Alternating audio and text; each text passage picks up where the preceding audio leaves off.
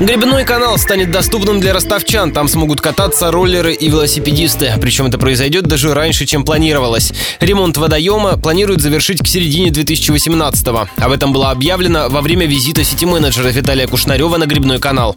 Вместе с чиновниками проинспектировала спортивное сооружение в минувшую субботу и наш корреспондент Ксения Золотарева. Грибной канал закрыт с июня. Уже полгода там капитальный ремонт. Несколько земснарядов чистили, углубляли дно, а также убирали остров, который делил водоем на две части. Появились новые подпорные стенки. Они защищают берега от размывания. Их выложили диким камнем, упакованным в сетчатые подобия клеток. Уже завершено благоустройство подъезда к действующему входу со стороны Ростова. Двухполосную эстакаду огородили декоративным металлическим забором. К открытию канала центральный вход перенесут на восточный соединят с парковкой стадиона Ростов-Арена. С этой же стороны поставят трибуны. Кроме того, по периметру акватории канала появится асфальтированная дорога. Она вдвое расширит зону для любителей активного отдыха. Ранее велосипедисты и роллеры могли кататься только вдоль одного – западного берега. Там же были сосредоточены основные площадки для пляжного волейбола, питанка и кинологического спорта.